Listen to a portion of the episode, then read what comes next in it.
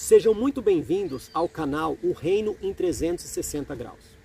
O intuito deste canal não é julgar quem está certo ou errado, e sim ligar um botão de reflexão, um botão de alerta, para que busquemos juntos ao Espírito Santo de Deus direção para fazermos uma convergência em meio à diversidade de opiniões e visões tão diferentes sobre os mesmos assuntos.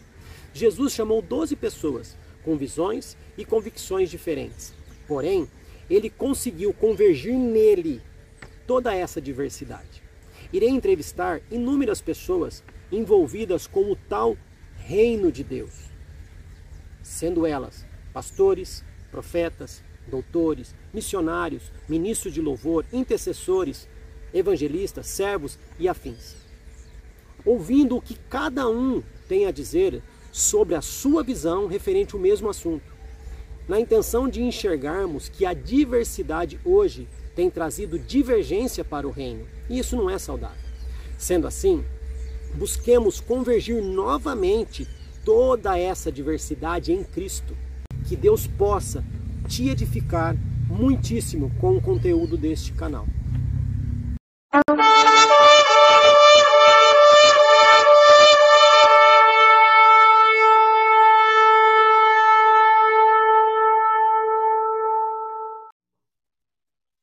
Estou hoje aqui com o Gian Machado para fazer a entrevista conosco e quero falar de antemão que esse menino é insistente, porque nós tivemos vários e vários programas técnicos em outra tentativa de entrevista, não deu certo. Ele saiu da casa dele, andou 40 quilômetros para ir na casa do irmão, chegou lá também deu problema, desmarcamos, foi lá agora, comprou fone, comprou microfone, só faltou comprar um estúdio para fazer a gravação, mas ele está aí então, isso demonstra a vontade, o interesse, o compromisso. Então, eu te agradeço, Jean, por isso, tá? E quero dizer aqui que o Jean é mais uma pessoa que chegou até o nosso canal através da visão do canal. Eu vi um perfil lá que falava de frases cristãs no, no, no Instagram. Eu falei, ah, vou mandar um convite, né? Quem sabe? Aí ele aceitou o convite, deu todo esse BO aí, mas ele está aqui hoje.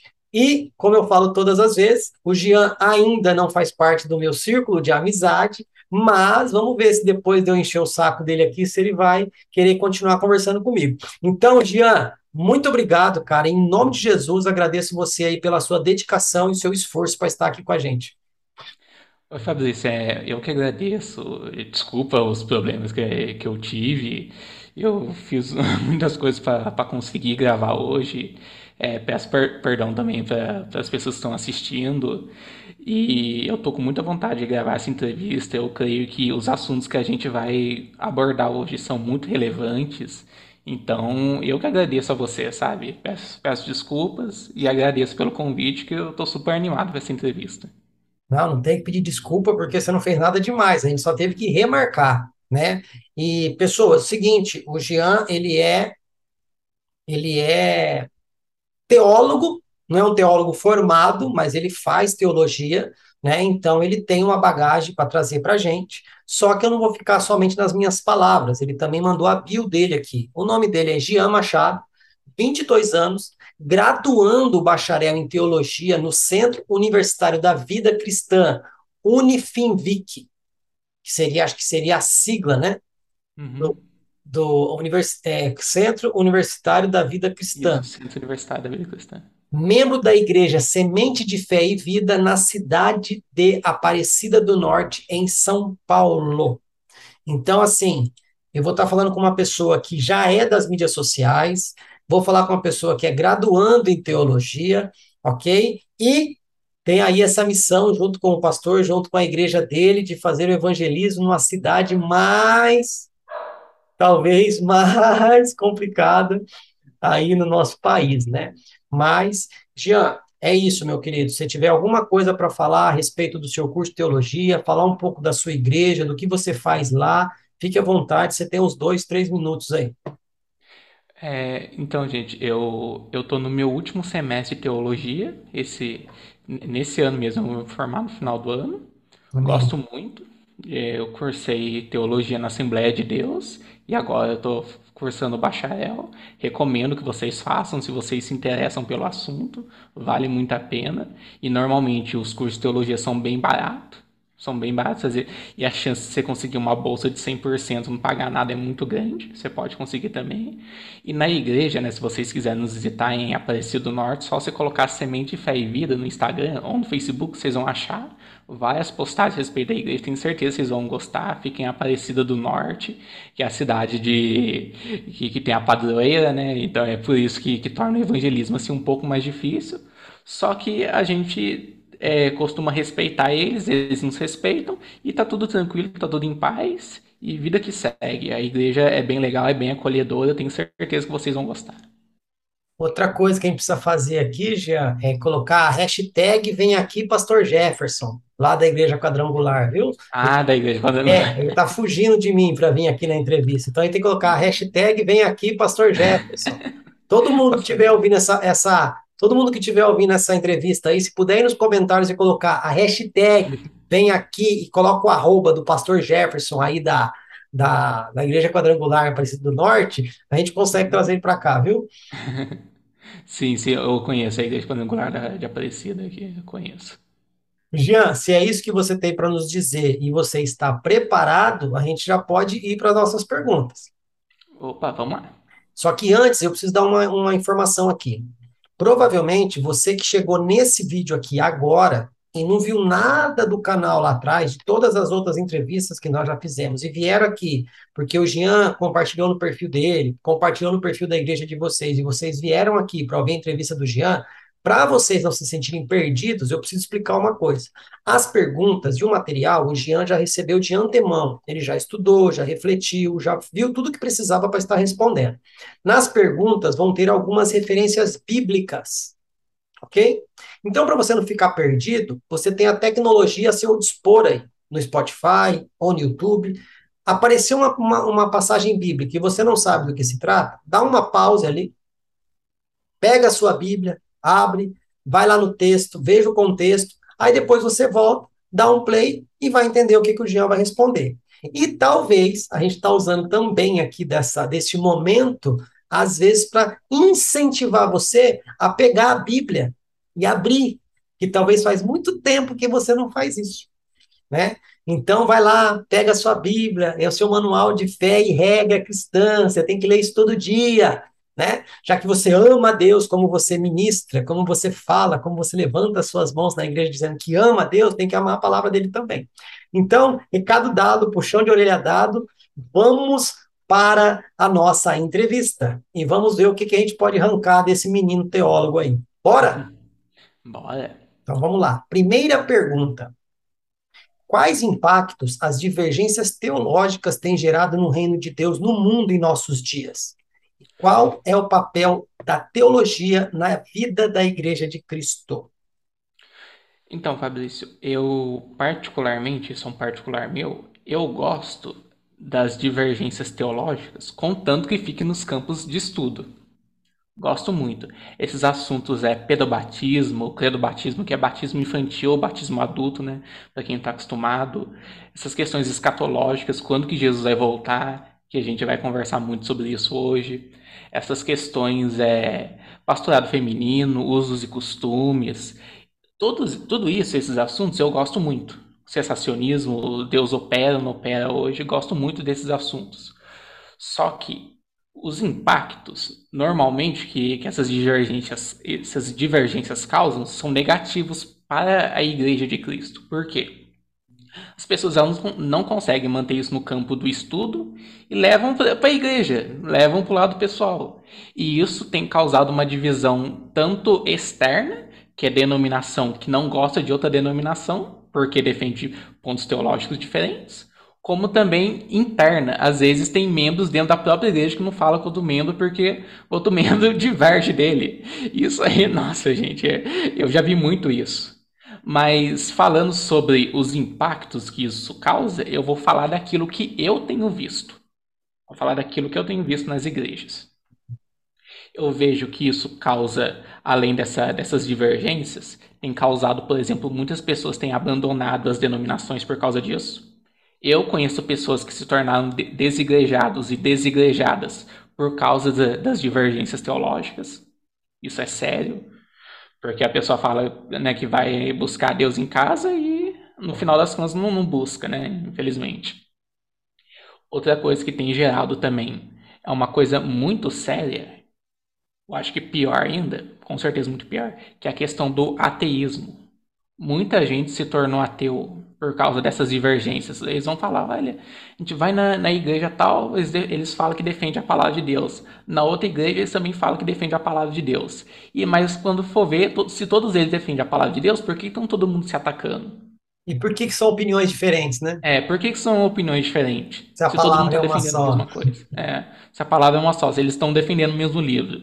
Então muita gente se tornou ateu por causa disso. É uma coisa assim, que eu tenho visto. Não é, não é o que eu, o que eu acho que, que aconteceu, são o que as pessoas falaram para mim. Então, Uhum. são testemunhos, são casos que eu, tô, que eu estou contando aqui. E isso realmente me deixa muito triste. Por mais que eu goste de estudar, isso me, me deixa muito triste. E o papel da teologia na vida da igreja, que é a segunda pergunta, ela, dentro da primeira ainda, né? A segunda da primeira, é, é, é justamente nós estudarmos a Deus através da palavra, para que nós possamos conhecer a maneira correta de adorá-lo, para que nós podemos, possamos nos desviar de heresia. O que que é uma heresia? Heresia é uma doutrina, é um ensinamento que não tem cabimento dentro da fé cristã. Então, a gente precisa estudar a teologia para poder desviar das heresias, dos falsos ensinamentos que corrompem a mensagem central do evangelho, né? Então, seria isso. Uau. É, se eu puder fazer apenas um ganchinho, é, eu, eu acredito que a gente foi ensinado um pouco errado a respeito do que significa teologia. Eu não consigo conceber que teologia é estudo de Deus. Eu consigo Sim. conceber que a teologia é estudo das revelações que Deus nos entregou, Sim, sim. né? E a É. gente sabe que ainda falta muito a ser entregue, Uhum. porque Paulo fala que hoje nós conhecemos em partes. Uhum. E tem muito a ser revelado ainda. Então, acredito que o fato da gente achar que está estudando Deus e não estudar aquilo que Deus deixou, você falou muito, muito coerente aí. O que Deus deixou para ensinar como adorá-lo, eu costumo dizer, a Bíblia não foi feita para agradar o homem, ela foi escrita para ensinar o homem como agradar a Deus. Então, se a nossa visão voltar para que a teologia é o estudo das revelações e entender o que Deus espera de nós, é totalmente diferente do que a gente achar que a gente está estudando Deus, né? Se eu estudo Deus, daqui a pouco eu vou dominar Deus. Daqui a pouco eu vou ter o controle sobre esse, essa, Uhum. esse algo de estudo, né? Então, acho que a cons... não estou dizendo que você está errado no que você disse, Não, pelo não, amor de Deus. Eu estou Não, dizendo tá que a concepção que é entregue para nós, eu acho que ela precisa ser revista. Sim, sim, é, a teologia, no caso teologia cristã, né, que a gente estuda, estuda tudo- realmente a teologia revelada, que é aquilo que Deus nos revelou. E esse, esse nome, na verdade, né, não, não surgiu entre os cristãos, né, surgiu entre os gregos, né, que Platão inventou esse termo e a gente adotou. Mas realmente, estudar a Deus não se pode estudar da mesma forma que pode estudar a eletricidade. É. É, não é algo concreto, não é algo definido, né, que, que a gente pode impor limites, né? A gente pode impor limites só nos nossos estudos que a gente pode compreender de Deus, mas em Deus não há limites que a gente possa, aquilo que a gente possa conhecer dele. E que, infelizmente, por causa dessa consciência humana que acha que é top das galáxias, tem, tem se colocado limites em Deus, sim. Tem. Não que a gente consegue limitar Deus, só que Deus também ele é um cavaleiro, né? Ele não mete o pé na porta. Sim, Ele só vai entrar se a gente permitir. Ele só vai ceiar com a gente se a gente o convidar. E muitas vezes a gente coloca limites, ó, você fica pro lado de fora, igual igual Apocalipse 3:20. Jesus Uhum. está lá batendo a porta, e não é um versículo evangelístico, é um versículo exortativo. Eu estou fora, deixa eu entrar, né? Mas o entrevistado aqui não sou eu, é você. Então a gente vai para nossa segunda pergunta. Bora? bora, vamos lá. Segunda pergunta, Gia. Como as posições doutrinárias acerca do fim afetam a compreensão dos cristãos acerca da missão da igreja? Olha, isso tem afetado, né, as questões que, escatológicas, né, acerca do fim, porque tem várias, né, tem aquelas que falam que Jesus vai voltar depois da grande tribulação, aquelas que falam, e a, a dispensacionalista, né, que vai falar que Jesus vai voltar antes, e isso tem afetado assim no, na, na igreja, porque muita gente gosta de usar uma teologia do medo, uma teologia do terror, tanto pré-tribulacionista quanto pós. Então, essa questão, quando Jesus vai voltar, não, não, é, Jesus não deu uma data específica, ele deu sinais. Deu sinais. Isso dependendo da linha interpretativa ainda, dependendo dos sinais. Mas o que nós precisamos é, pensar todo dia é que nós devemos estar preparados, porque ainda que Jesus não volte hoje, a gente pode, pode ser o nosso fim hoje. Ainda que nós, Jesus não volte hoje. Então, o que eu, o que eu aconselho um, um cristão, quando ele está numa igreja, é que ele não fique com medo disso. Porque em 1 Coríntios é, 13, Paulo vai falar que Deus ele não permite que nós passamos por situações que a gente não possa suportar.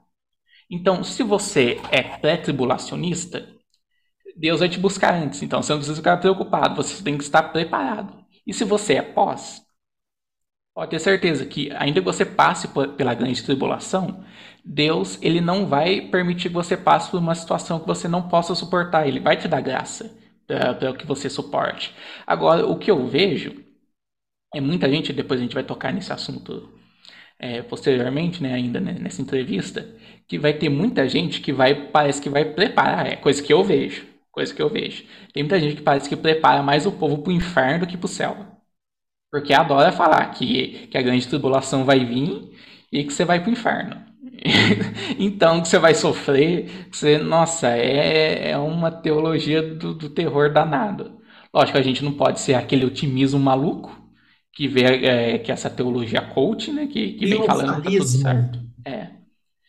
Mas também não pode ser essa essa teologia toda do terror. A gente tem que saber que dificuldades vai vir, mas Deus vai ajudar. Né? Então a gente tem que ser realista, tem que ser realista.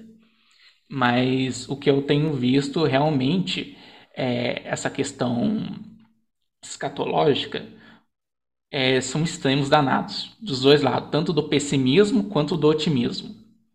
E isso é, é ruim porque tem pessoas que são muito, por assim dizer, cheias de si, que vai para uma igreja que, que vai escutar coisas boas, que Deus vai fazer isso, vai fazer aquilo, e a pessoa fica mais cheia ainda. E tem pessoas que são depressivas e vai para uma igreja que é muito pessimista e a pessoa sai de lá se sentindo um psicopata. A pessoa já já está derrubada. O pastor enfatiza tanto mal que ela vai se sentir derrubada completamente. Então são coisas assim, são extremismo, né? extremismo maluco. Dos dois lados, que, que não é saudável. Não é saudável para uma caminhada cristã. Nos extremos não há equilíbrio, né? Não há equilíbrio, não há. E eu concordo com o que você disse a respeito de estar preparado, porque eu posso morrer hoje e pode ser o uhum. meu fim, pode ser a minha atribulação, né? Sim. Então eu prefiro ficar com as palavras, acho que foi de Spurgeon, de Lutero, não lembro agora, sempre, eu sempre me esqueço, acho que foi, acho que foi Spurgeon, que fala que nós devemos viver como se Cristo tivesse nascido, morrido ontem, ressuscitado hoje e voltando amanhã. Uhum. Ah, não deu certo, se acordou mais um dia, mesmo pensamento. Ele morreu ontem, ele ressuscitou hoje, e pode voltar amanhã. Sim, sim. Mais esse pensamento. Agora, tem uma coisa que eu queria deixar um pouco claro aqui, segundo a minha visão, é que nós estamos ensinando, mais uma vez, o povo de forma errada. Porque se tornar um seguidor de Cristo, um discípulo, uma testemunha de Cristo, nada mais é do que ser um mártir. É morrer por esta causa. Então, se a pessoa ela tem a concepção do que realmente ela está fazendo em seguir a Cristo, que realmente ela morreu para a vida dela e a vida dela hoje está nas mãos de Cristo, e é Ele quem tem o controle, essa pessoa pode sim receber o dom do filho, que é o dom do martírio. Neste momento, eu posso concordar com você que essa pessoa vai passar por situações que ela possa suportar, sendo até a morte. Sim, sim. Porém, eu não posso pregar que Deus não vai permitir que venha algo sobre a vida da pessoa que ela não possa suportar, porque a Bíblia fala literalmente sobre isso da tentação. Paulo fala: uhum. "E não virá sobre vós tentação senão humana, para que possais suportar". Porém, esse mesmo Paulo, junto com Silas, em 1 Coríntios, se eu não me engano, eles falam que eles passaram por uma tribulação tão grande que até da vida eles desanimaram. Uhum. Ou seja, então não é tão simples a gente colocar que Deus não permite que a gente passe por coisas que a gente não vá suportar. É mais fácil Deus nos encher de capacidade, de graça, para entender que aquilo que a gente está passando é bom, perfeito, agradável para Ele, né? Do que a gente parar. Ah, não, eu não vou. Deus não vai me dar uma cruz maior para eu carregar. Ué, Jesus carregou a cruz maior que era dele. Jesus nem passou no teste da cruz. Ninguém foi lá medir a cruz para Jesus. Pegaram a de Barrabás. Sim. Ele carregou uma cruz maior do que ele tinha que carregar. Então isso não cabe. Porque a Bíblia fala que o, o servo não pode ser maior que seu senhor. O discípulo não pode ser maior que seu mestre. Então, são conceitos, Jans, que a gente escuta, que a gente aprende sim, sim. e às vezes tira o nosso foco. Sim. Né? Porque na tribulação, a hora que a pessoa chegar e falar, negão, ou você nega a Cristo ou você morre. Ah, não, Deus não vai permitir que eu passe por isso, porque isso eu não posso suportar. Não. Se você é um mártir, se você uhum. entendeu o evangelho, você não vai negar e que morra. Sim, Mas sim. essa geração Nutella que está sendo ensinada não tem essa consciência. Não tem. Você falou, eu lembrei de, de dois casos. Um é um caso bíblico de Elias, Elias desanimou, Elias desanimou e Deus o levou. Deus o levou. E eu lembrei também do, dos primeiros mártires, né? Dos primeiros mártires. E é, os historiadores normalmente dizem isso, que Deus ele não permitia que, o, que os mártires eles passassem por situações que eles não pudessem suportar. Mas e a morte? Se Mas é Deus é nesse... permitiu passar por isso, é porque eles podiam suportar. É nesse sentido que eu estou dizendo. Sentido, Mas eles tinham a consciência de Marte. Exatamente. É diferente. é diferente. A mãe, a mãe via o filho sendo comido por um leão, estava louvando a Deus. Sim. Hoje, uma mãe faria isso? Olha, é mais fácil a mãe lá querer bater no leão. Sim. E ainda cobrar de Deus. Como assim, Deus? O senhor permite que meu filho morra? Espera um pouquinho. O seu filho não é dele? A sua vida não é dele. O que ele faz não é bom, perfeito, agradável para ele. A sua mente não foi renovada para isso. E outra coisa que pregam, pregam que a vontade de Deus é boa, perfeita, agradável para mim. Não é, é para ele. Sim. Por isso que Paulo fala que eu tenho que ter minha mente renovada para entender que essa boa, perfeita, agradável vontade é dele, não minha. Exato, exato. É? E Exatamente, Muita, muitas pessoas vão usar essa frase, né? É, Deus não vai permitir passar por situações que eu não posso suportar, como se tudo que a gente vai passar vai ser coisa, coisa tranquila. Não, Unicórnio, vai ter, bolinha vai ter de sabão, arco-íris, não. É, não, não vai ser assim não, né? né? Nada disso não. Eu sou, sou totalmente contra essa, é, essa teologia que, que prega isso.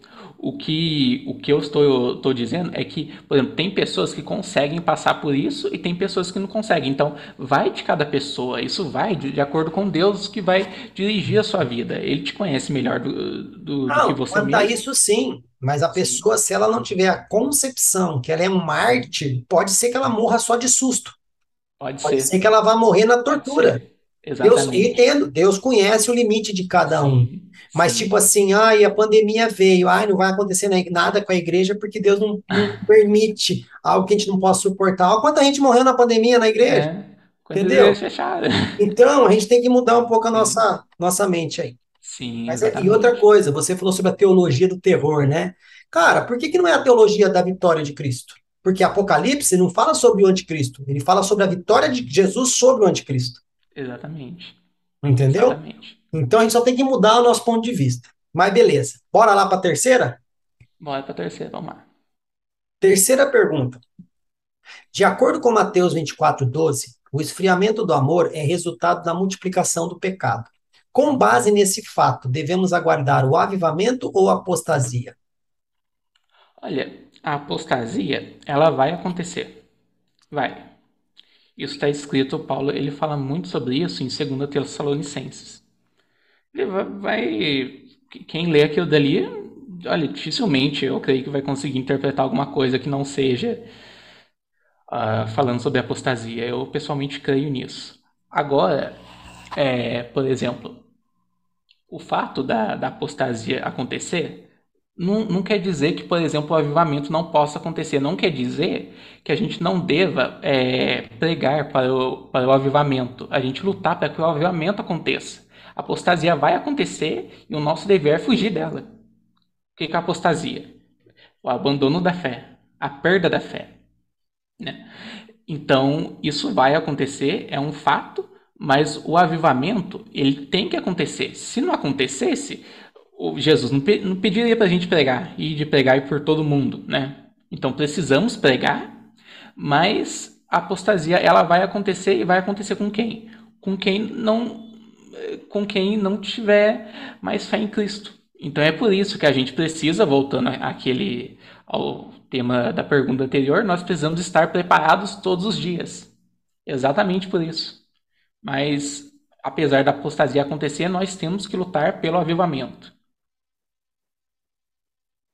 E engraçado, né? A igreja ela, ela quer o avivamento, mas ela não admite que está morta. Não admite. Não admite. E como que, por que que vai avivar o que está vivo? Vai avivar o que está vivo? É.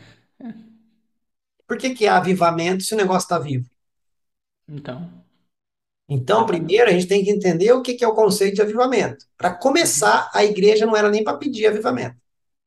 A igreja era para ser uma promotora do avivamento das, da, das paredes para fora. Exatamente. Ela está pedindo um avivamento para ela, alguma coisa deu errado no meio do caminho. Não, é. No meio do caminho, elas colocaram o promotor de avivamento para fora, que é o Espírito Santo.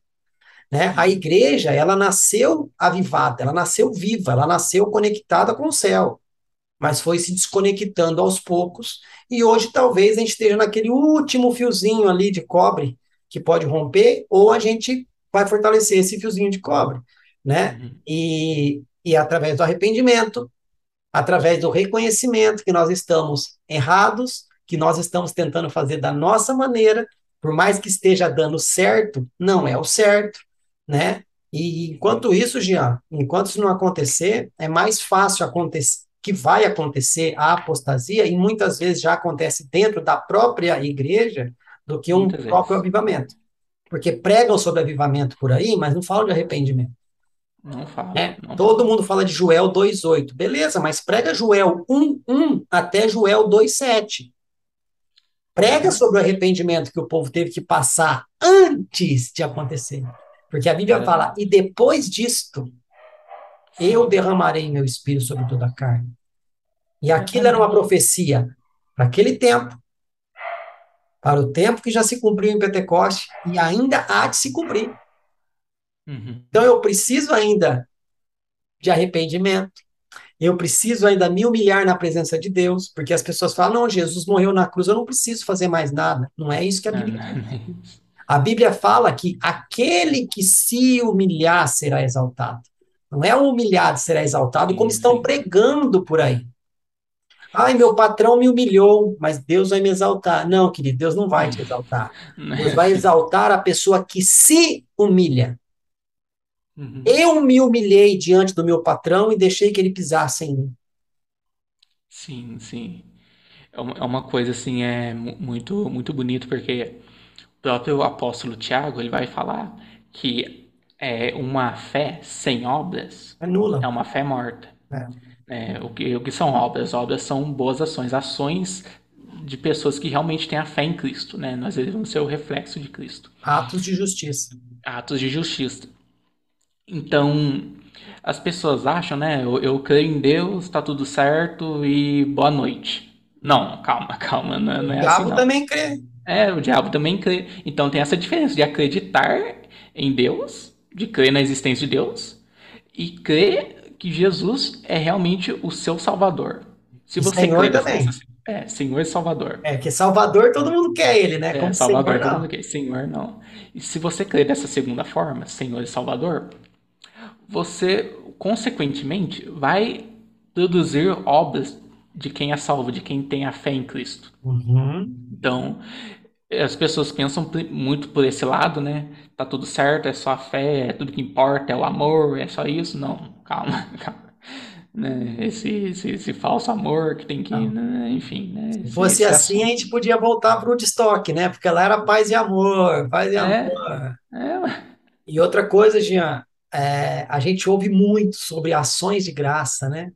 Sim. Toda vez que fala ações de graça, vem na sua cabeça o que? Agradecimento. Ai, basta eu ser grato a Deus que eu estou tendo ações de graça. Não. Ações de graça é atitudes de uma pessoa que vive na graça e transmite graça. Ações de graça é dar o, ao outro lado, o outro lado do rosto. Sim. Ações de graça é perdoar o seu inimigo. Ações de graça é você ajudar aquela pessoa que te maltrata. Sim. Ações e... de graça é perdoar o cara que matou seu filho, que estuprou sua filha. Uhum. Isso é ações de graça. Sim, Porque sim. quem vive na graça age com graça. Agora, meu querido, se você age com a lei, você não está vivendo na graça nem aqui, nem na China. Nem na China, verdade. É, isso que você tocou é um assunto assim muito importante, porque em Mateus 5, o próprio Senhor Jesus, né, ele vai falar que, que é, o que tem de mais em nós se nós só conseguimos amar aqueles que nos fazem bem. Não fazem os publicanos e pecadores também o mesmo? Ou seja, qualquer um faz isso. Qualquer um faz. E esse é um motivo do porquê eu sou cristão. Porque se, se, se vocês forem ver em outras religiões, muitas outras religiões vão dizer isso, para você ser uma boa pessoa somente com quem é bom com você. Mas isso é uma coisa que qualquer um faz.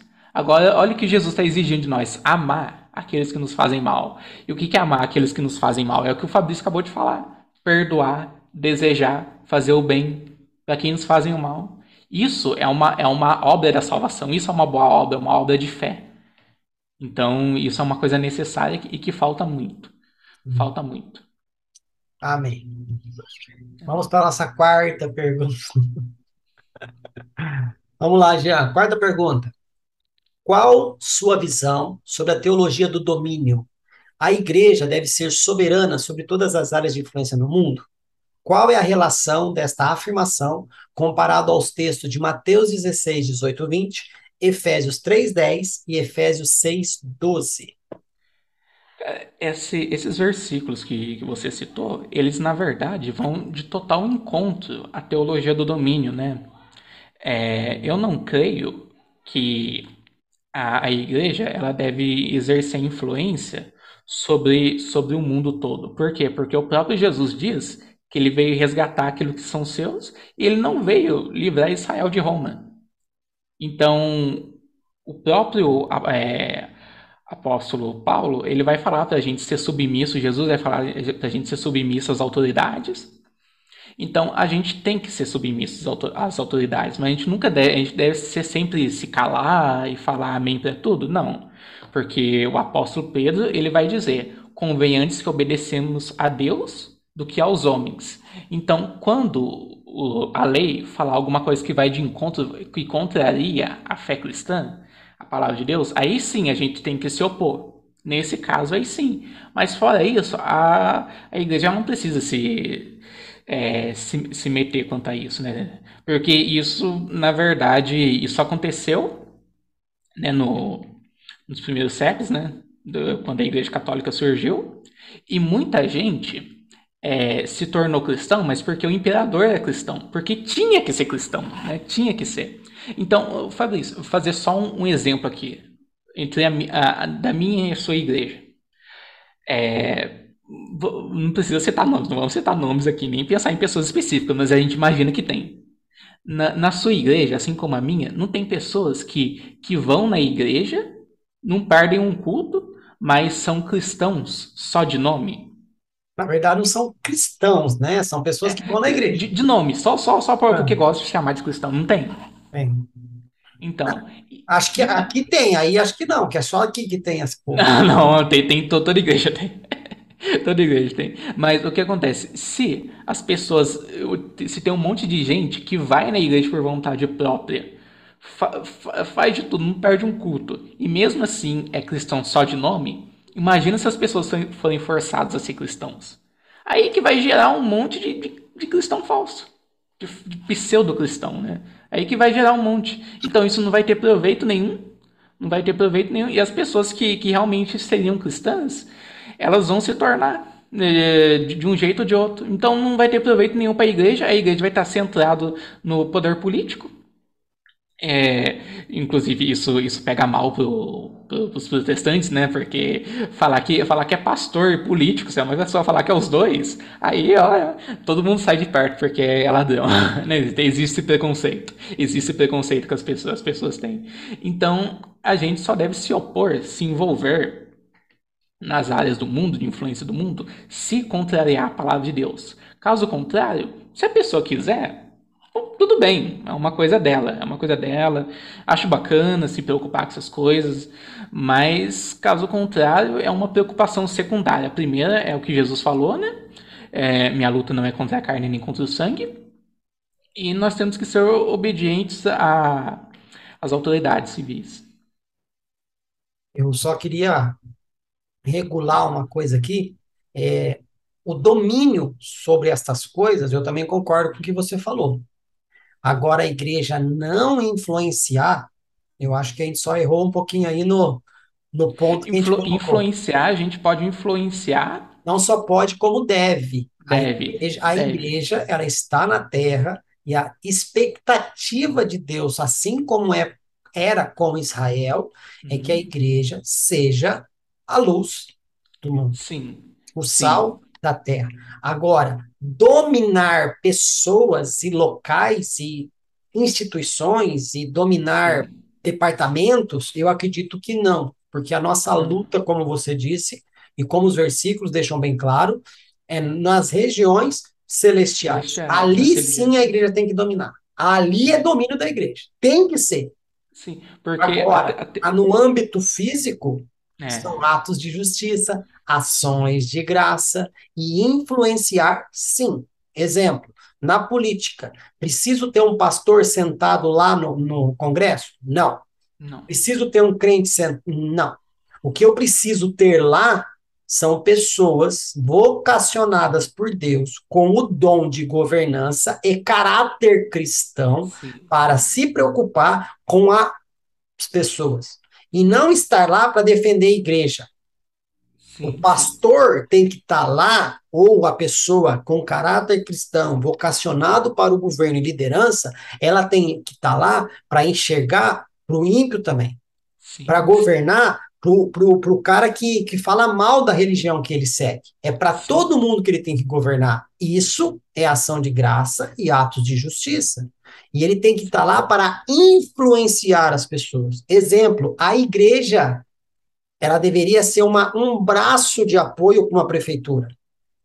Prefeito, qual que é a demanda da cidade? Você vai agir de forma racional, de forma política, de forma humana. Nós vamos te ajudar de forma espiritual. Nós vamos orar, nós vamos interceder, nós vamos atrás de ajuda se for preciso, nós vamos colaborar com o bairro. A gente vai tentar fazer com que coisas pequenas aconteçam dentro daquele bairro para que você, isso não seja uma demanda para a prefeitura. Não, não é isso que a igreja quer fazer. Ela quer pedir para a prefeitura não cobrar imposto dela e, ao mesmo tempo, ela quer pedir para a prefeitura asfaltar a rua onde ela está. Uhum. Tem algo errado. Eu não pago imposto para a prefeitura, mas eu requero algo da prefeitura. Uhum. Sim, sim. É, é, tá, tá exigindo e não está contribuindo. Então. É, eu, eu lembrei, né? Isso. As, as influências que a igreja deve exercer no mundo são as influências espirituais, como você citou, e, por exemplo, a teologia do domínio foi engraçado você tocar é, nesse ponto aqui nessa pergunta, porque eu acredito que eu participei de uma, de uma igreja, eu já frequentei uma igreja, que tinha uma, uma teologia do domínio. Era uma teologia que eu não, não, não vou entrar aqui no, no quesito político de, de qual, qual candidato presta ou não presta, mas era uma igreja que só, só te aceitava se você votasse no candidato que eles queriam. Se você não votasse no candidato que eles não queriam, ó, você não podia. Se, se, é, eles queriam dizer como se tinha que educar o seu filho. Como que tipo assim não pode não pode fazer isso é, não, não pode deixar o seu filho na creche não pode fazer aquilo com o seu filho. Sabe eles queriam dominar tudo da, da sua vida nossa, então hora de acordar, hora de dormir. Então, tá, sabe, é influenciar tudo, é uma teologia 100% do domínio. Isso aí estão se preocupando com outras coisas. Então, se preocupavam com coisas assim que eram irrelevantes, né? Coisas que eram irrelevantes para a caminhada com Cristo. E o que era realmente importante, a salvação, né? A salvação, o arrependimento, não pregava. E outro lugar que a igreja deveria dominar é o domínio de conhecimento das revelações que Deus deixou para a igreja entender o seu papel. Ter o domínio da palavra, domínio da oração, domínio do jejum, domínio do discernimento, domínio das obras, né? Domínio do reino espiritual, de conhecimento. Isso aí ninguém quer dominar. Porque se uma liderança domina tudo isso, ela vai influenciar a sua igreja. E influenciando a sua igreja, provavelmente vai conseguir influenciar aquela, aquela comunidade. Que, na minha visão, a igreja que está numa comunidade, ela tem que morrer pelaquela comunidade. Só. Só. Só. Ai, mas eu quero mandar um missionário para a África, mas essa pessoa já fez missão na comunidade? Já. Ela é apta para ir para a África? É. Mas essa pessoa tem sucessores aqui? Tem. Então manda. Agora, se a pessoa não faz nada aqui, quem diz que ela vai fazer lá? Ah, Agora, se ela faz aqui e deixou sucessores aqui e precisa ir para lá, amém. Agora, eu estou aqui e estou me preocupando com lá. E aqui? E aqui? E aqui? Agora, se eu tenho uma visão de missão local e quiser montar uma missão lá, com a mesma visão, a pessoa que estiver lá vai fazer a missão local também. Então a igreja, ela perdeu um pouco a visão de quem ela é e qual é o seu papel. E por quê?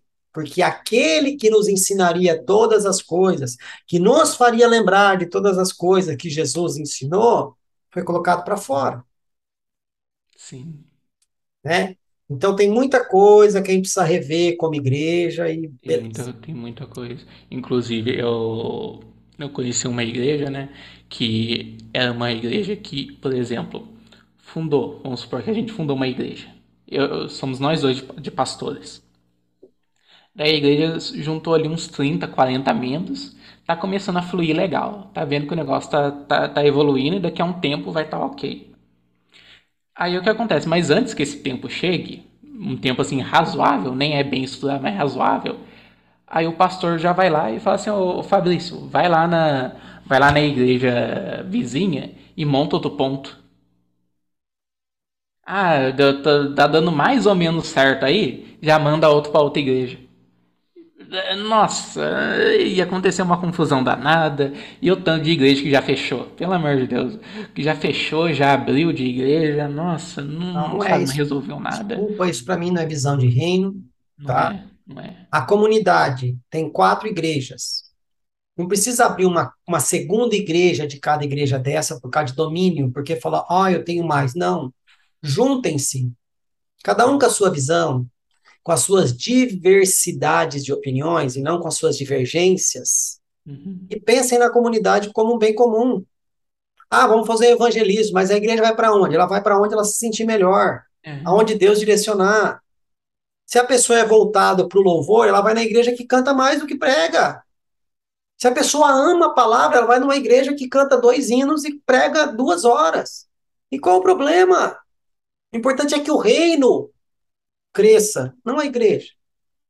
E outra, Jesus disse: Eu edificarei minha igreja. Quem edifica a igreja é Jesus, não é o homem. O homem só está aqui para pregar o evangelho e fazer discípulo. Sim. Se a igreja entendesse que o papel dela é pregar e evangelizar e ser edificada por Cristo, tudo mudaria. Mas vamos lá, quinta pergunta escatologicamente dizendo, novos céus e nova terra, são literais ou metafóricos? Nós iremos para o céu ou o reino dos céus virá até nós? Olha, esse, essa, essa pergunta né, tem muitas divergências. São literais, são literais, novos céus, nova terra são literais. É, em questão, se nós iremos ao reino de Deus ou o reino de Deus virá até nós, Jesus Cristo falou: o reino de Deus virá até nós, vem o teu reino sobre nós. Em Apocalipse 21, o próprio apóstolo João diz que viu a nova Jerusalém descendo.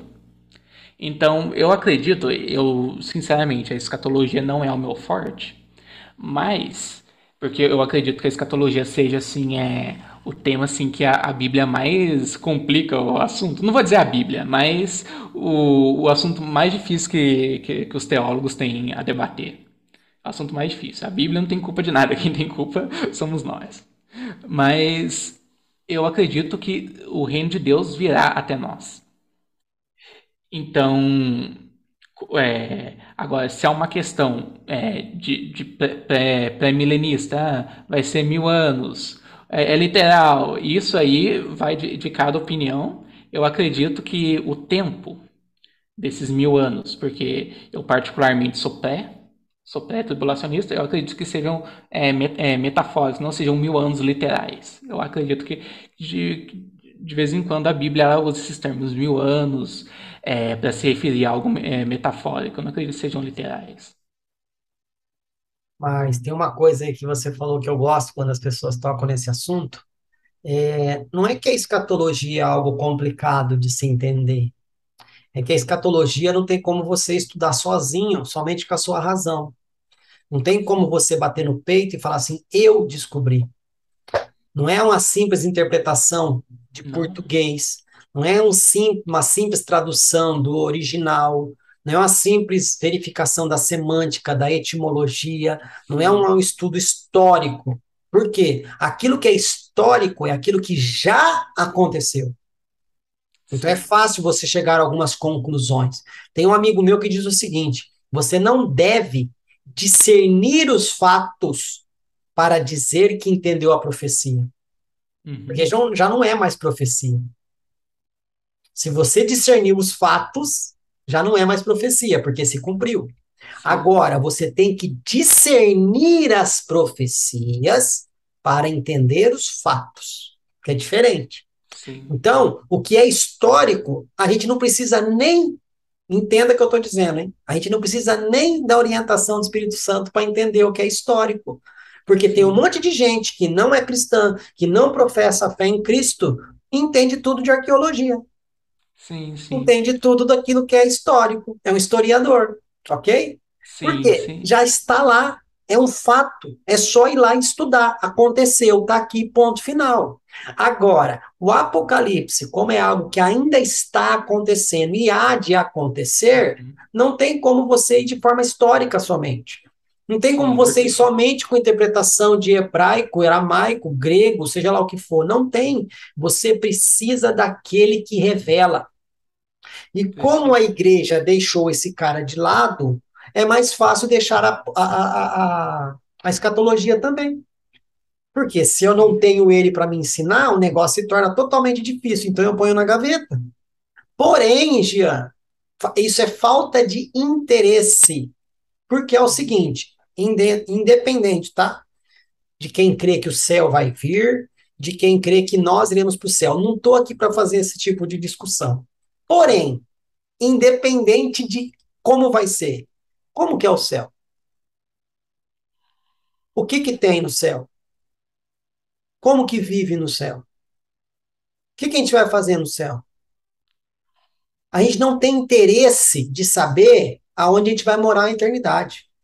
Por quê? A gente coloca tudo nas costas de Deus e fala, ah, chegando lá ele ensina. Chegando lá vai ser um corpo transformado, Deus vai transformar também a nossa. Cara, tudo em Deus é processual. Uhum. Tudo é um processo. Na minha cabeça, esses mil anos, Deus vai usar para mostrar para a humanidade: ó, era isso que eu esperava de vocês. Tentei fazer com Adão, não deu certo. Trouxe meu filho para restaurar todas as coisas. Vocês têm mil anos agora para fazer da maneira correta. Minha concepção. Sim. Vocês destruíram? agora vocês vão consertar. Vocês poluíram, agora vocês vão limpar. Vocês desmataram, vocês vão plantar. Vocês estragaram, vocês vão consertar. Esse novo céus e nova terra pode ser no estralar de dedos, como pode ser algo processual, aonde nós estaremos participando desse governo, para dar valor àquilo que nós estamos participando. Minha concepção, ok? Porém, o que, que a gente tem de entendimento desse lugar que a gente vai morar, Jean? Nada, porque não é interesse. Não é interessante. Quando a pessoa vai comprar um carro, ah, eu quero tal marca, eu quero tal modelo. Naquele momento que a pessoa está pesquisando, o coração dela tá, você pode perguntar todos os itens do carro, ela vai te falar qual é. Uhum. A pessoa vai fazer uma viagem para o exterior. Pode perguntar para ela que ela vai saber até a cueca que o presidente daquela, daquele país usa. De tanto que ela se interessa pelo negócio que ela vai fazer. Sim. Pega um missionário sério que quer ir para um país. Ele vai para uma agência missionária e fala: oh, eu quero ir para o país.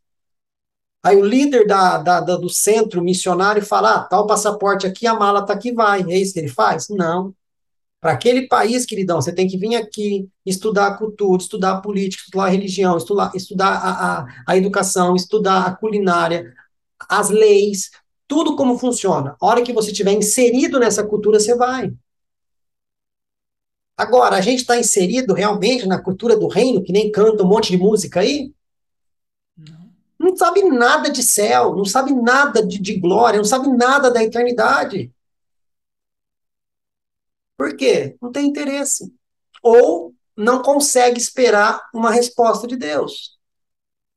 Sim, é, eu, eu lembrei agora que, que você citou a questão da, das profecias, né? Vai ter, por exemplo, as profecias de, de Daniel, né? Que são profecias que já se passaram, quer, quer dizer, quando se trata dos quatro, dos quatro reinos, né? já se passaram e hoje a gente consegue interpretar aquilo através da história, ainda bem.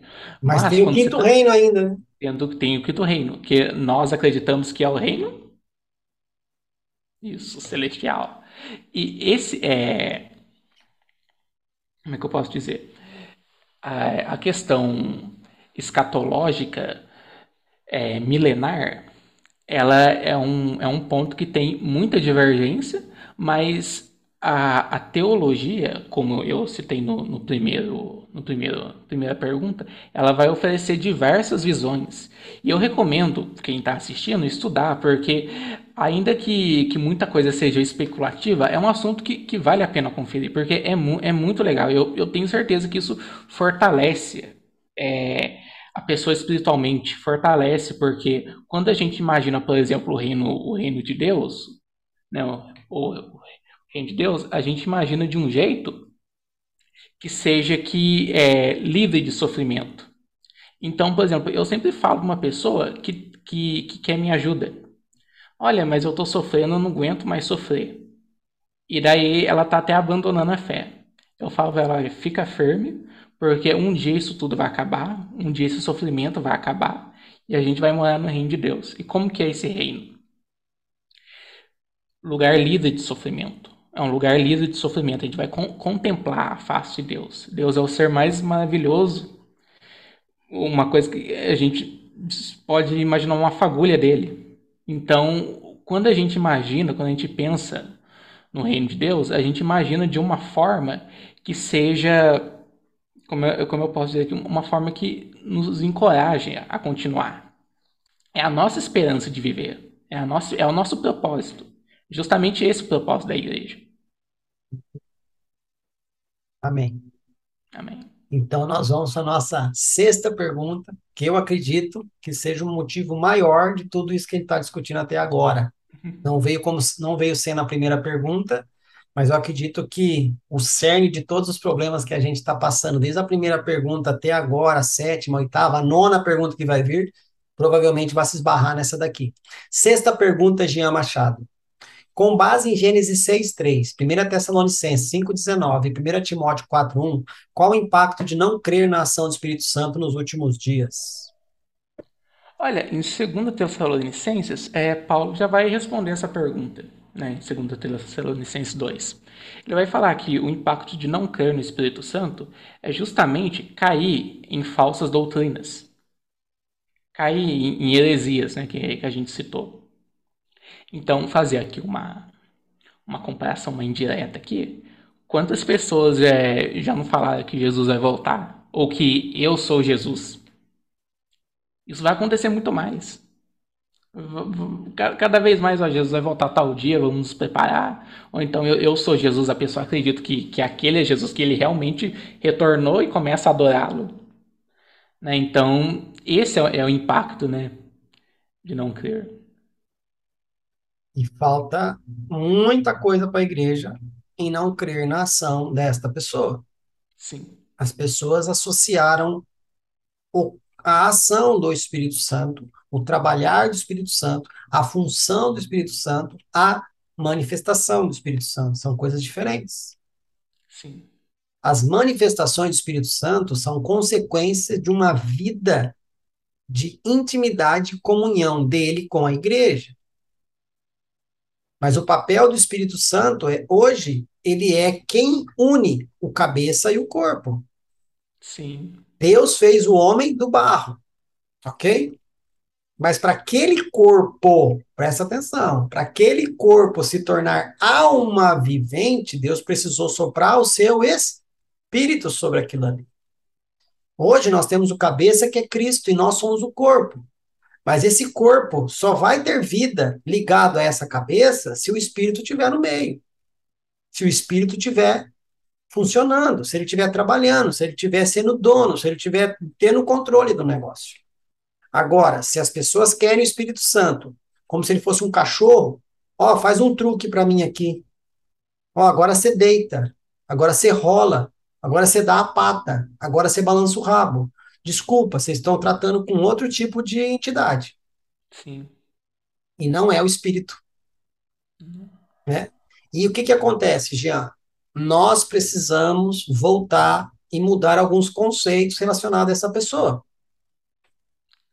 Para começar, Jesus disse: se quiser falar alguma coisa, fale contra mim e contra o meu Pai. Ainda haverá perdão. Agora, porém, todavia, contudo, não faça isso com o Espírito Santo. Ok? O negócio é santo. O negócio é diferente. Ok? Aí a gente consegue, começa com aqueles conceitos. O Espírito Santo é a terceira pessoa da Trindade. Aonde está escrito isso? Eu creio na Trindade, mas o Espírito Santo não é a terceira pessoa, porque terceira vem depois da primeira e depois da segunda. Uhum. E numa escala de hierarquia, ele é o último. Sim. Ele não é o último. O Espírito Santo é a terceira manifestação de Deus aos homens. É diferente. Uhum. Ok? É diferente. Hoje nós vivemos o governo do Espírito. O governo de Cristo já se foi e o governo do Pai já passou. Só que o Espírito hoje governa, o Pai e o Filho trabalham como coadjuvantes nessa conversa. E enquanto a gente não entender isso, enquanto a gente não devolver ao Espírito Santo o local de mérito a ele dentro da igreja, a gente vai continuar passando por tudo isso. Por quê? Se não tem o Espírito, não há discernimento.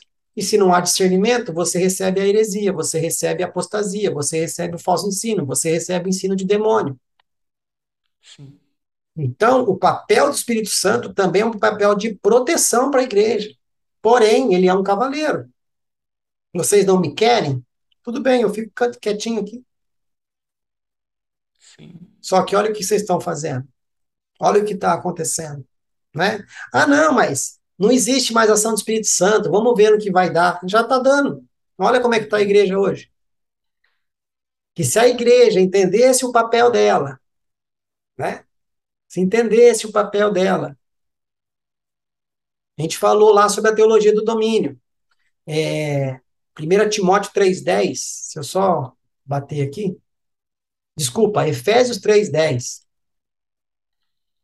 Se realmente você lê Efésios 3:10, todo o contexto, você vai ver que Deus ocultou um segredo nele por milênios, por anos. Ele ocultou isso nele. E a palavra diz que Deus preferiu, através da igreja, revelar esse segredo a todo principado e potestade. Ninguém se atenta a isso. Depois você volta lá, o Jean volta, você que está ouvindo volta, quem quiser, vai lá e volta. Efésios 3,10. Deus ocultou por muito tempo um segredo. E através da igreja, ele preferiu revelar esse segredo para os principados e potestades. Então, a igreja tem um poder, tem uma importância inacreditável, que a cada dia que passa o inimigo está tentando ofuscar. Só que ela só vai ter esse entendimento, esse discernimento, o dia que ela abrir a porta e falar: Espírito Santo, pelo amor de Deus, volta. Nós não podemos fazer nada sem você. Nos perdoe. Erramos. Precisamos única e exclusivamente de você. O dia que isso acontecer, Jean, aí eu vou falar para você que começou o avivamento. E a apostasia, se prepara, que o bicho vai pegar. né? Mas é isso. O entrevistado aqui, mais uma vez, eu falo que não sou eu, mas eu falo demais. Pelo amor de Deus. Vamos lá, vai. Sétima pergunta. Como será a apostasia? Qual comparação podemos fazer com a igreja primitiva? Olha, é, em relação à igreja primitiva, a gente, a gente tem vários exemplos no Novo Testamento, mas por causa de ser um dos meus capítulos favoritos, e o assunto ser justamente escatologia, eu gosto de pegar Apocalipse 3, 3 capítulo 3. Fala da igreja de Laodiceia, que fala que as obras não, não são frias e nem quentes, são mornas. E o próprio Deus, ele fala que isso, isso abomina ele. Ele fala, ah, quem diria se as suas obras fossem é, é, frias ou quentes mas não, são obras mornas, tanto fez, tanto faz. E aí eh, isso abomina, isso é abominável diante de Deus. Então eu acho que essa é a, a maior comparação que a gente pode fazer com a igreja primitiva. Não a maior, mas é uma boa comparação. Acho que pode servir para refletir bem. A gente olhar para a igreja de Laodiceia e tomar cuidado para não cair no, nos mesmos erros que eles cometeram. Solo isto? Solo isto. Ok. Eu costumo dizer que nós somos privilegiados porque Deus deu spoiler pra gente do que vai deu, acontecer. Deu. Entendeu? Ele deu spoiler. Vocês vão assistir o filme, né, da Marvel, mas eu já tô dando aqui o spoiler para vocês. É, o que vai acontecer? Meu filho vai destruir o anticristo. Antes disso, vai acontecer isso, isso, isso, isso, isso. Mas o clímax de todo o filme vai ser esse. Paulo fala para Timóteo: Timóteo, haverão tempos trabalhosos, aonde haverão homens amantes de si mesmos, inconsistentes, insubmissos, insubordinados, né? Amantes mais do mundo do que as coisas de Deus. Por que, que a gente está tão surpreso que a igreja está onde está? A gente não vigiou, a gente não trabalhou para que isso não acontecesse. Então não tem muito o que reclamar. A culpa é nossa. Falta de interesse, meu querido. Falta de interesse. Eu costumo brincar que na a comparação da igreja primitiva com a igreja de hoje é que lá o Espírito Santo estava perto ou na igreja e a apostasia estava bem longe. E quando ela tentava se adentrar, o Espírito Santo falava.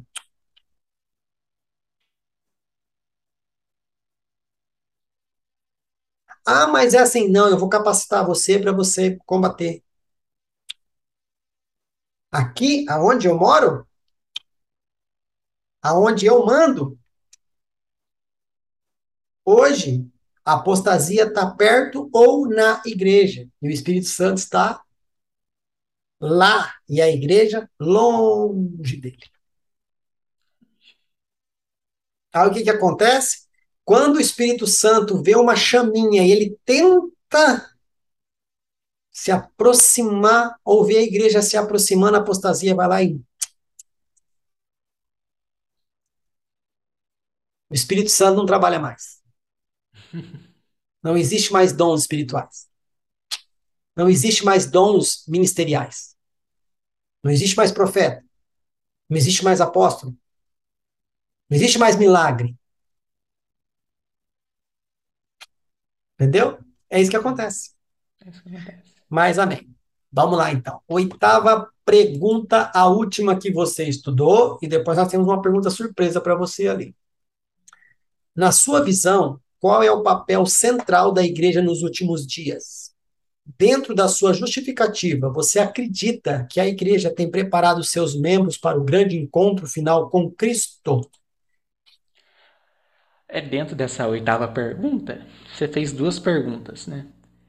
E a segunda pergunta é: você, você acredita que a igreja tem preparado é, os seus membros para a volta com Cristo? Então, essa sua segunda pergunta já responde a primeira. Se você for ver, o papel da igreja é preparar os seus membros para a volta com Cristo. Esse é papel é, o papel é esse. Ok. Você está cumprindo esse papel? Agora, aí vem a primeira pergunta. A primeira pergunta. Será que está cumprindo esse, esse papel? Eu não quero generalizar. Tá. Não quero generalizar porque dificilmente a gente pode generalizar alguma coisa. Tem sim, mas tranquilo. Como eu disse no começo, tem, tem igreja que parece que parece que, que prepara a pessoa assim para um reino ilusório, é, para um reino ilusório, primeiro levando para o lado do otimismo, e, te, e tem igreja que parece que, que parece estar tá preparando o povo para o inferno, porque pro, pro otimismo, esse otimismo maluco que Deus te aceita do jeito que você é, que, que ah, sabe que, que, a, que a, quase não fala de pecado, quase não fala de pecado, não fala de arrependimento. Posso, posso pegar um, uma, um parênteses? Segura aí, não, não, não perca sua linha de raciocínio. Eu não vou perder. A gente falou na sexta pergunta o não crer na ação do Espírito Santo. E você falou agora que a igreja não prega sobre pecado, porque ela tem medo de confrontar o, o membro. Sim. Ah, mas se eu falar de pecado, o membro vai embora. Vamos lá. Quais outras funções do Espírito Santo na terra? Convencer o homem do pecado, da justiça e do juízo. Se uhum. eu, como pastor, líder, seja lá o que for, tenho medo de falar sobre o pecado, é porque eu não creio que o Espírito Santo possa convencer a pessoa dele. Continua. E tem esse que a gente chama de muitas vezes a gente chama de hipergraça, né, ou antinomismo, né? É esse esse pensamento que justamente tem tem falsos cristãos, tem surgido muitos falsos cristãos. É um pensamento assim que eu fujo que realmente não, me agrada nada. Eu acho que é totalmente contra a palavra de Deus, porque só sabe passar a mão na cabeça das pessoas. E tem também esse outro lado, que é o lado legalista, que existe. E que tanto do, do lado da hipergraça quanto do lado do, do, legalismo, todas as igrejas vão falar, não, mas eu, eu, eu não sou assim. Mas quando vai ver, é assim. Eles falam que não é assim, mas na prática é assim. E do lado do, do legalismo, são pessoas assim que, por exemplo, transformam é, questões assim, por exemplo, secundárias em quesitos para salvação. Em quesitos. Isso é um, um, tem gerado um legalismo absurdo. É, por exemplo, vou contar de casos que, que, eu, que eu vi que eu ia acontecer. Então, né, o pastor, ele, ele falar assim, por exemplo, sobre a escolinha das crianças. Né? Tem que levar o seu filho na, na escolinha do, dominical. E tem mesmo. E tem mesmo. Mas tem, tem pais que não pode levar tal. E o pai que não leva, tá, tá errando. Mas é, é, o, é o tipo de pessoa assim que se faltasse um dia na escolinha dominical, ele já falava assim, ele já dava indireta. Já falava, olha, Depois que o seu filho estiver aí na biqueira, aí você sabe por que, que, por que, que isso aconteceu. Aí você sabe por que, que isso aconteceu. Olha, é, tá tratando de escatologia, olha, eles, semana que vem os bancos vai estar tá tudo estourado. Os bancos vai estar tá tudo estourado, pega o seu dinheiro e guarda debaixo do colchão. Sabe, é uma coisa assim que eu, eu não estou dizendo que nós não devamos fazer, é, realizar boas obras, a gente deve. Isso é uma obrigação nossa. Mas, por exemplo, vai ter dia que a gente vai chegar exausto em casa, exausto. E a gente não vai conseguir orar. Isso vai acontecer. E se a gente for tentar orar, a gente vai dormir. Isso tem, pessoas que acontece isso. E é o tipo de pessoa assim que tá certo, tudo certo, tô, tô, tô salvo, tá tudo bem com Deus. Aí eu passei um dia assim sem ler a Bíblia, ou um dia assim sem orar, já tem 90% de chance de eu ir pro inferno.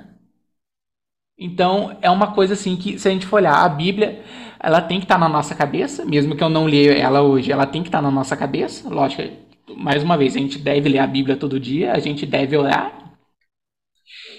E se a gente pecar, chegar a pecar, peça perdão, dobre o joelho, peça a graça de Deus, a salvação é pela fé. A salvação é pela fé. E a pessoa esquece de enfatizar essa salvação pela fé. E parece que a salvação é pelas obras. Ela, ela parece que está recitando o judaísmo, está recitando o Antigo Testamento. E a gente está tá vivendo sobre a graça, não é mais sobre a lei. Então, um lado é aquele que, que, esquece de falar sobre o pecado e o outro só fala sobre o pecado de um jeito que é, ele não dá solução nenhuma, como se você não pudesse ser salvo. Olha, para você ser salvo, você tem que fazer isso, isso, isso, isso, isso, isso, isso, isso, isso, isso, isso. Daí, tipo assim, ele ofereceu uma solução, mas é uma solução assim que é uma porta praticamente impossível de, de, de conseguir. E esquece de falar sobre a graça de Deus. Uhum. Porque eu, durante, durante um tempo, eu eu estava só estudando o Antigo Testamento e eu estava escutando as pregações de um pastor legalista. E de tanto que, que ele foi falando assim sobre sobre pecado, sobre isso, sobre aquilo, eu, eu confesso que eu esqueci do mais importante, que a salvação é pela fé. Uhum. A salvação é pela fé e as obras é uma consequência que a gente pode contar com a graça de Deus. Então, muitas vezes, esse legalismo faz a gente é, tentar conseguir cumprir os mandamentos de Deus a nossa própria força. E aí que a pessoa desanima. Porque a pessoa vê que ela não consegue, e se ela não consegue, já está perdida. E aí, ó, eu vi isso acontecer. Eu vi. Eu vi isso acontecer. Uhum. Então, isso é um lado. Essas igrejas aí, elas precisam, eu acredito que precisam revisar aquilo que elas ensinam. Uhum.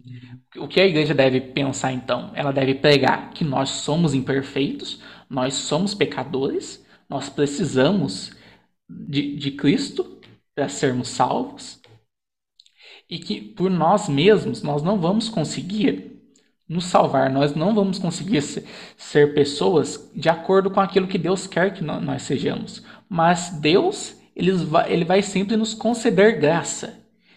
Ele sempre vai nos fortalecer, vai nos dar assistência para isso. E quando a gente tropeçar? Quando a gente tropeçar, pede perdão e não comete mais aquele erro. Não comete. Mas nós somos imperfeitos, nós, nós nunca, nós nunca vamos ser é, vamos dizer assim, o centro do coração de Deus, nós nunca vamos ser o ponto fraco de Deus nem nada disso.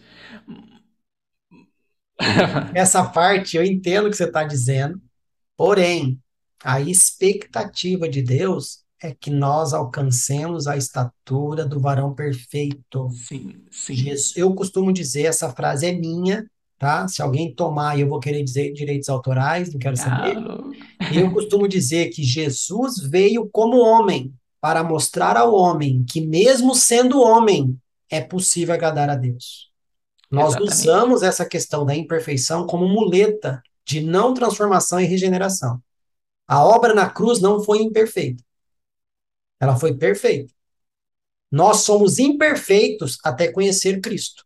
Daqui para frente, nós temos que correr atrás da perfeição? Sim. Vai alcançar? Não sei. Mas o objetivo tem que ser. Porque senão a gente usa isso como muleta e nunca vai querer melhorar. Exatamente. Porque Paulo fala que nós devemos buscar o conhecimento de Deus até alcançarmos a estatura de um varão perfeito. Pode ser nessa terra ou na glória, não sei. Mas a gente tem que continuar buscando, Jean. Porque senão a gente vai cair nessas falácias de hoje em dia, de que não, venha como estás e fique como estás? Não. Tem que haver transformação. A gente precisa melhorar. Talvez chegar nos 99%, porque Jesus não pecou e não veio do pecado. Nós talvez não chegamos a 100%, mas eu vou parar nos 30%, porque eu sou imperfeito. Tá, mas e o poder do Espírito Santo que habita em mim? Não presta para nada? Ou não habita? Alguma coisa está sendo ensinada de forma errada. Sim. E aí você tocou, você tocou aí no negócio da, da escolinha dominical. Quando tocam nesse assunto, eu gosto de fazer uma pergunta. E aqui eu posso apanhar, tá? Mas eu não ligo. Tira uma, tira, uma, tira uma dúvida minha. Toda igreja tem o culto do jovem, tem o culto do adolescente, tem o culto das mulheres, algumas igrejas têm o culto dos homens, sim ou não? Sim. Por que que no culto de domingo, o jovem, o adolescente, a mulher, o homem, a senhora, tá tudo no culto? Uhum. Por que, que não tem? Por que, que o culto das crianças tem que ser no dia do culto de todo mundo? Sim. Por que, que não existe um culto das crianças em dias separados ao culto de domingo, que é o culto de adoração a Deus em família? Porque se cada um tem o seu culto, então chegou na hora do culto, era só dividir. Os jovens vão para lá, os homens vão para cá, as mulheres vão para lá, as senhorinhas vão para lá e os adolescentes vão para lá. Por que, que no dia do culto é as crianças que têm que ter um culto diferente? Sabe por quê? Porque os pais não têm controle sobre seus filhos. Não sabe colocar o seu filho do seu lado no banco e falar: hoje você vai ouvir a palavra de Deus. O seu culto de brincadeira, de musiquinha, que não é nada errado, de você correr, brincar, pintar, fazer a bagunça que vocês fazem lá na salinha, é de sábado, é de sexta, Agora é hora de cultuar o Deus em família. Mas como os pais não têm controle sobre os seus filhos, eles levam para a igreja e jogam nas costas das tias, dos tios que ficam cuidando das crianças lá. É simples. Não, mas as crianças têm que ter um culto. Tem, mas não no horário do culto em família. Porque se for assim, o jovem pode ter o culto dele no horário do culto em família. Não precisa fazer o culto de sábado. As senhorinhas não precisam ter o culto de, das senhorinhas de sexta-feira. Os homens não precisam ter o culto de homens de quarta e as mulheres ter o culto de quarta e quinta. Você concorda, Jean, com o que eu estou falando? Sim, concordo. Por que, que é diferente? Nessa, mas... Por que, que é diferente? né? Já que é assim, na hora do culto de domingo, esvazia a igreja, porque os jovens vão com os jovens, os adolescentes vão com os adolescentes, as senhoras com as senhoras, as mulheres com as mulheres, os homens com os homens. Por que, que no dia do culto em família, as crianças vão lá para fora? Vai lá para a salinha? Porque você, pai, não sabe controlar seu filho. Bora. Sim. Sim. E to- tocando no assunto que você falou da, da, é, da santificação, né? Isso é um ponto que, como consequência, vai faltar tanto para o lado do, do, do legalismo quanto do antinomismo. Por quê? O antinomismo vai ser como você falou. Ah, Deus me aceita do jeito que eu sou e tá tudo bem. E o legalismo que acontece? Você tem que ser perfeito. E a pessoa percebe que ela não consegue ser perfeita. E aí desiste, desanima. É aí que surge, um dos casos que surge, não é o único, mas um dos que surge é a apostasia.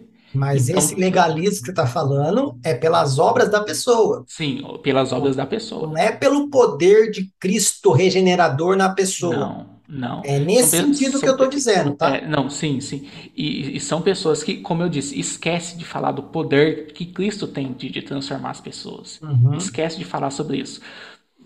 Foca tanto eh, pecado, só, só, fala de pecado, só fala de inferno, só né, e de Deus. Não, assim. mas fala de pecado no sentido de adultério, no, no, pornografia, no, masturbação, traição, beleza. No sentido, da fofoca, no, sentido da fofoca ninguém fala. Oi? A fofoca, da ninguém fala. Da fofoca ninguém fala. Falar mal do irmão ninguém fala. Ninguém fala. Espera um pouquinho, mas é pecado? É pecado. Qual a diferença da pornografia e da mentira? É, uma, uma tá vendo, a outra não tá vendo. Tudo é, tudo é pecado diante de Deus. As consequências de uma pode ser pior que a outra, não sei. Mas a pessoa fazer fofoca na igreja pode. Ninguém fica em disciplina porque faz fofoca. Mas o irmão fica em disciplina porque, sei lá, fez sexo antes do casamento. E a irmãzinha que meteu a boca na irmã que caiu no sexo lá? Essa daí não vai pra disciplina. Uhum. Sabe? Tem muita coisa, cara. Muita coisa. Ai, Muita só por coisa, Deus, Jean. coisa. Só que é o seguinte, meu querido, você respondeu as oito perguntas que você estudou, você falou o que você quis, porém, isso aqui, ó, ó o que, que te espera aqui, ó, Ai, tá? é Eu vou tirar uma pergunta surpresa aqui para você, ok? Você tem todo o direito, todo o direito de falar, Fabrício, esse assunto eu não, não tenho conhecimento.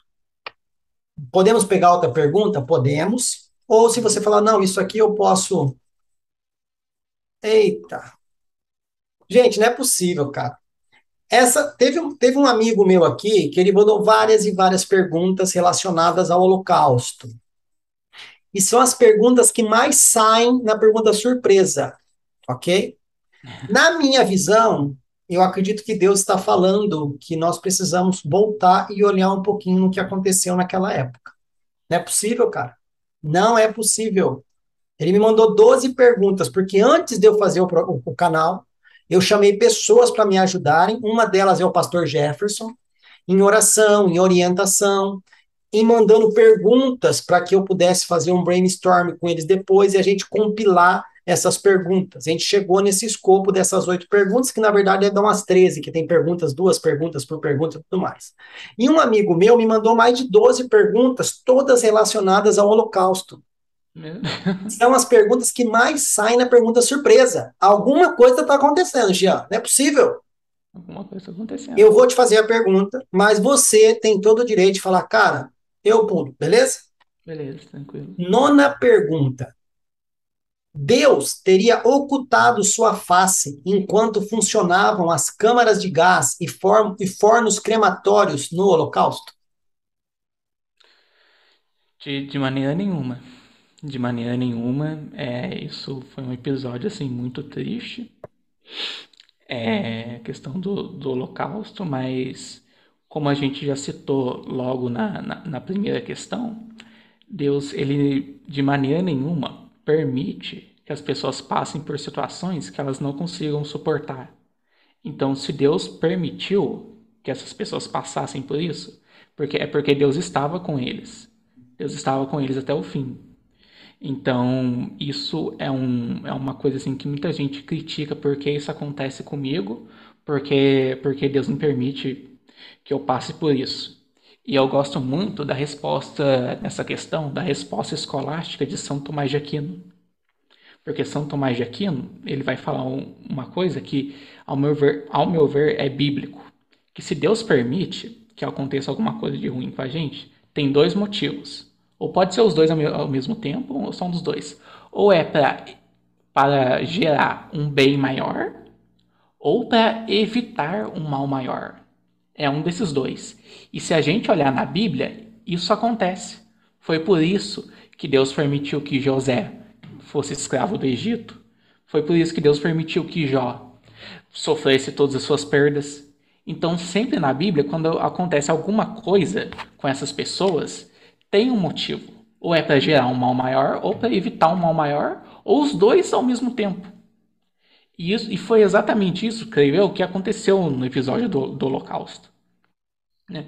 Eu acredito muito nisso, né? nessa questão do mal. Quando a gente olha para isso, ainda que a gente não consiga ver por que, que a gente passou por aquilo, anos depois, pode ser dias, horas depois, a gente descobre, ah, foi por isso.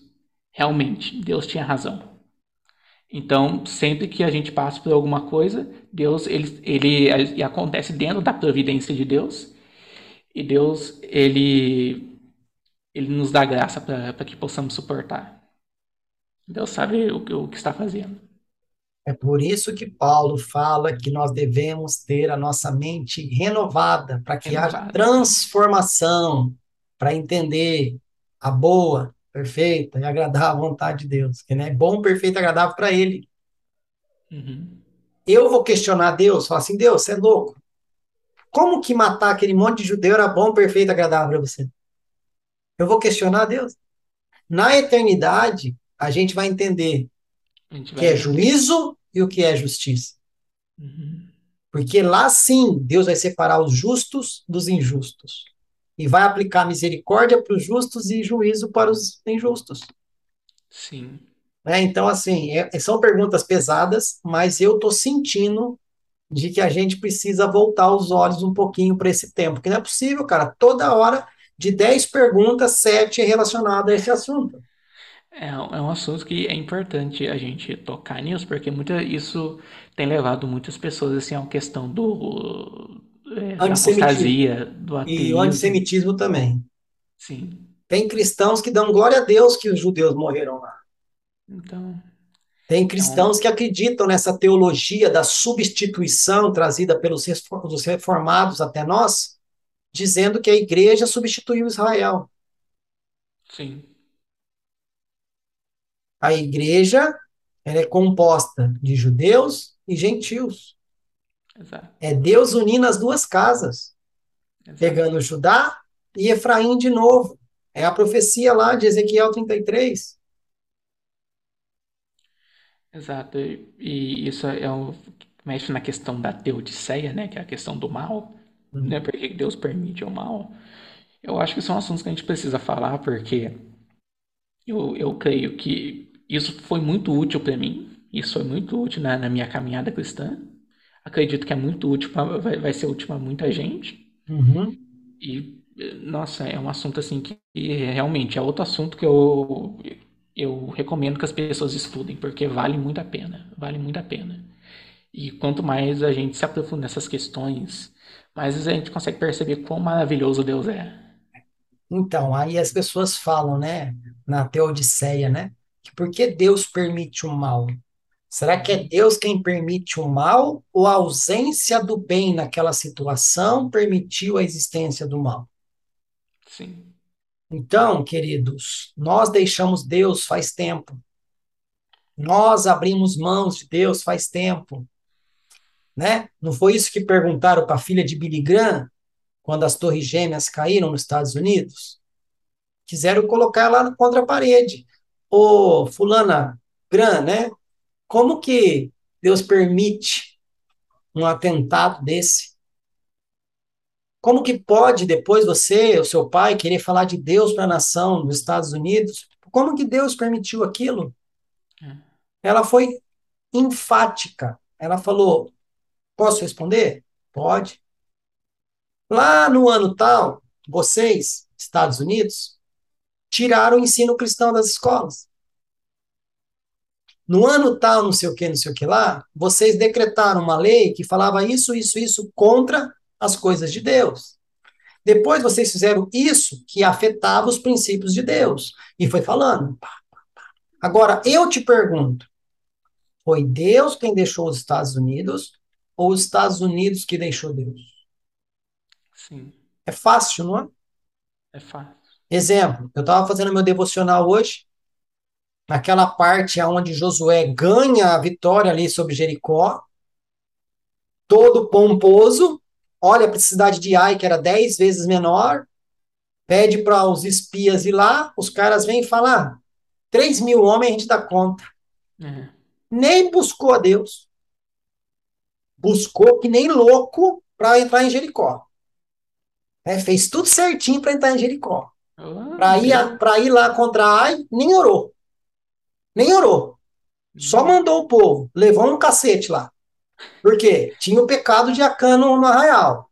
é, Aí Josué, todo bonitão, vem querer fazer joguinho emocional com Deus ainda.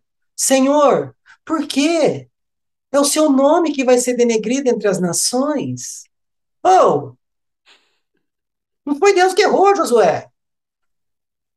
E nós, como igreja, muitas vezes tem feito isso. O papel de Josué era assim, Senhor, aonde nós erramos? Porque foi ensinado até agora para a gente que se a gente andar no caminho certo, o Senhor está à nossa frente. Agora, se a gente fizer caca, o Senhor vai estar atrás de nós. O que, que fizemos de errado para ter perdido em Ai? Não. Já chegou falando, Deus, onde já se viu? Agora é o seu nome que vai ser denegrido. Ah, por favor. Aí Deus fala, queridão, tinha pecado aí no meio. santifico o povo e depois eu vou. Beleza? Beleza nada. Foram lá, ganharam de, de, de Ai depois. E o que, que acontece? Vem os gibionitas e vem fazer uma aliança com Josué, mentindo que era um povo distante. E os gibionitas eram um povo que Deus falou que tinha que ser destruído. Sim. Josué vai lá e faz aliança com aquele povo sem tomar consentimento de Deus. Está escrito. Sim.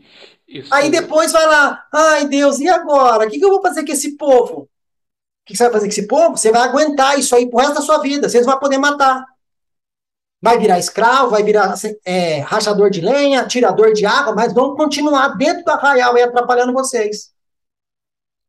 Ah, tô bravo. Isso, isso é uma, é uma questão que, da, da teodiceia, mas que a gente pode levar para o campo soteriológico também. Como, por exemplo, eu vejo muita gente questionando se Deus ele é amor, e de fato é, como que ele pode permitir que as pessoas que ele ama, que ele mesmo criou, vão para o inferno?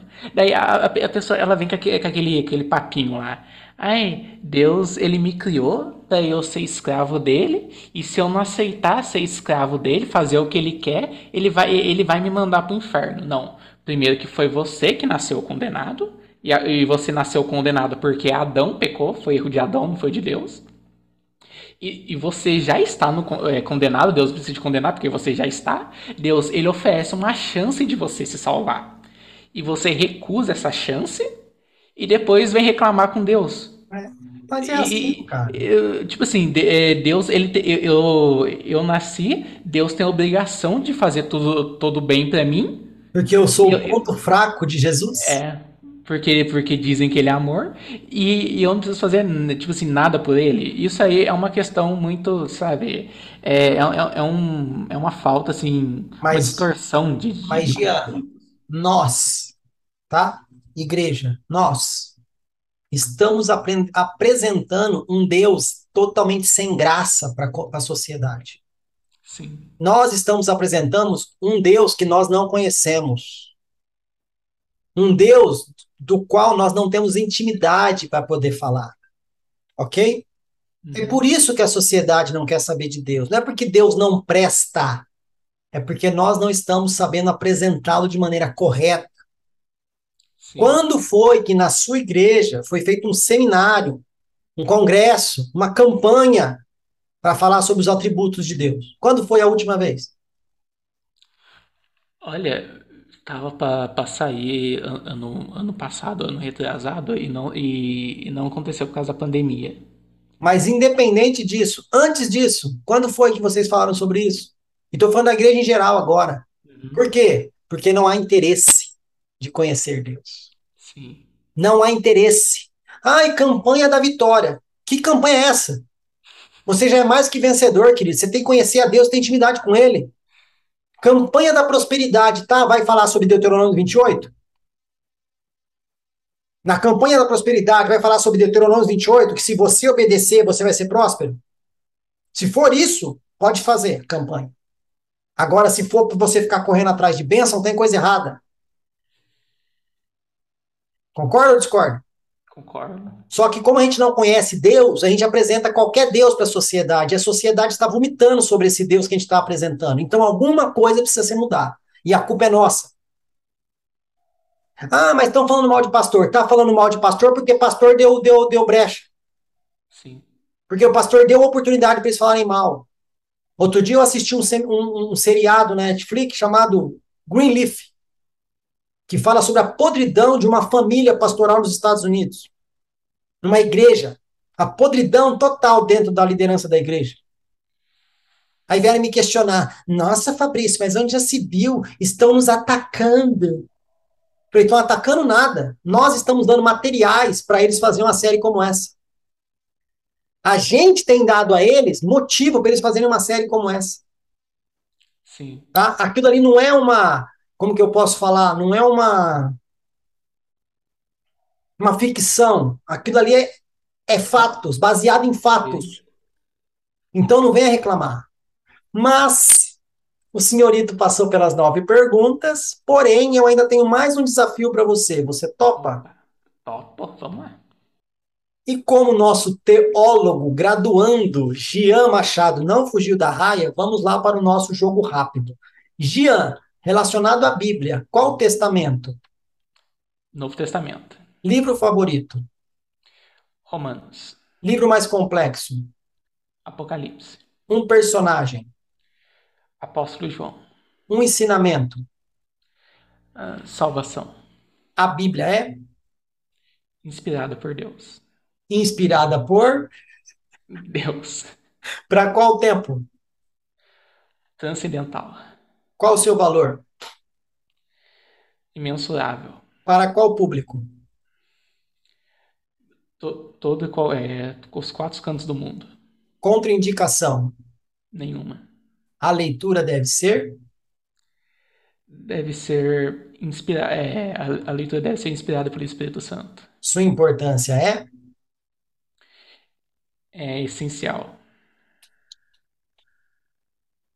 passou, não gaguejou, não sofreu, continua herege, não se converteu aqui na entrevista. E é isso. Jean, muito obrigado pelo seu tempo. Mas antes da gente finalizar aqui, eu quero ouvir as suas considerações finais. Então você tem uns três, quatro minutinhos aí para suas considerações finais. Gente, eu, eu gostei muito da, da entrevista. Eu agradeço você que assistiu até aqui. Você que, que veio através, seja através do meu convite ou, ou do Fabrício. É, eu recomendo que vocês assistam os outros vídeos também. É, ter muitas pessoas falando sobre o mesmo assunto. Vocês vão, vão gostar muito, sabe? É, eu recomendo que vocês estudem teologia, seja se vocês querem se tornar um, um pastor, um missionário, ou só é, é, conhecer melhor a Deus para criar uma intimidade a mais com Ele. Vocês não têm nada a perder. Então, eu agradeço ao Fabrício, peço desculpas para ele mais uma vez pelo, pelas dificuldades que a gente teve. Duas vezes já a gente tentou gravar e não deu certo. Mas agora deu. Agora deu e foi muito bom. Então eu agradeço de verdade a todos vocês, só tenho a agradecer. Muito obrigado, Deus abençoe. Amém, Jean. Eu, sinceramente, cara, eu acredito, eu pensei que você iria desistir por causa das dificuldades, mas Deus sabe todas as coisas. Eu acredito que era para esse dia, para esse tempo, para a gente estar gravando, tá? Então, assim, em nome do canal, eu quero pedir que Deus abençoe a sua vida, a sua casa, o seu ministério, sua vida sentimental, material, profissional, espiritual, que você continue os estudos, que você peça que o Espírito Santo continue te conduzindo, que você seja a luz aonde quer que você esteja, ok? Então, o canal se despede por aqui. Muito obrigado, Jean, e a gente vai ficando nessa. Deus abençoe. Tchau, tchau.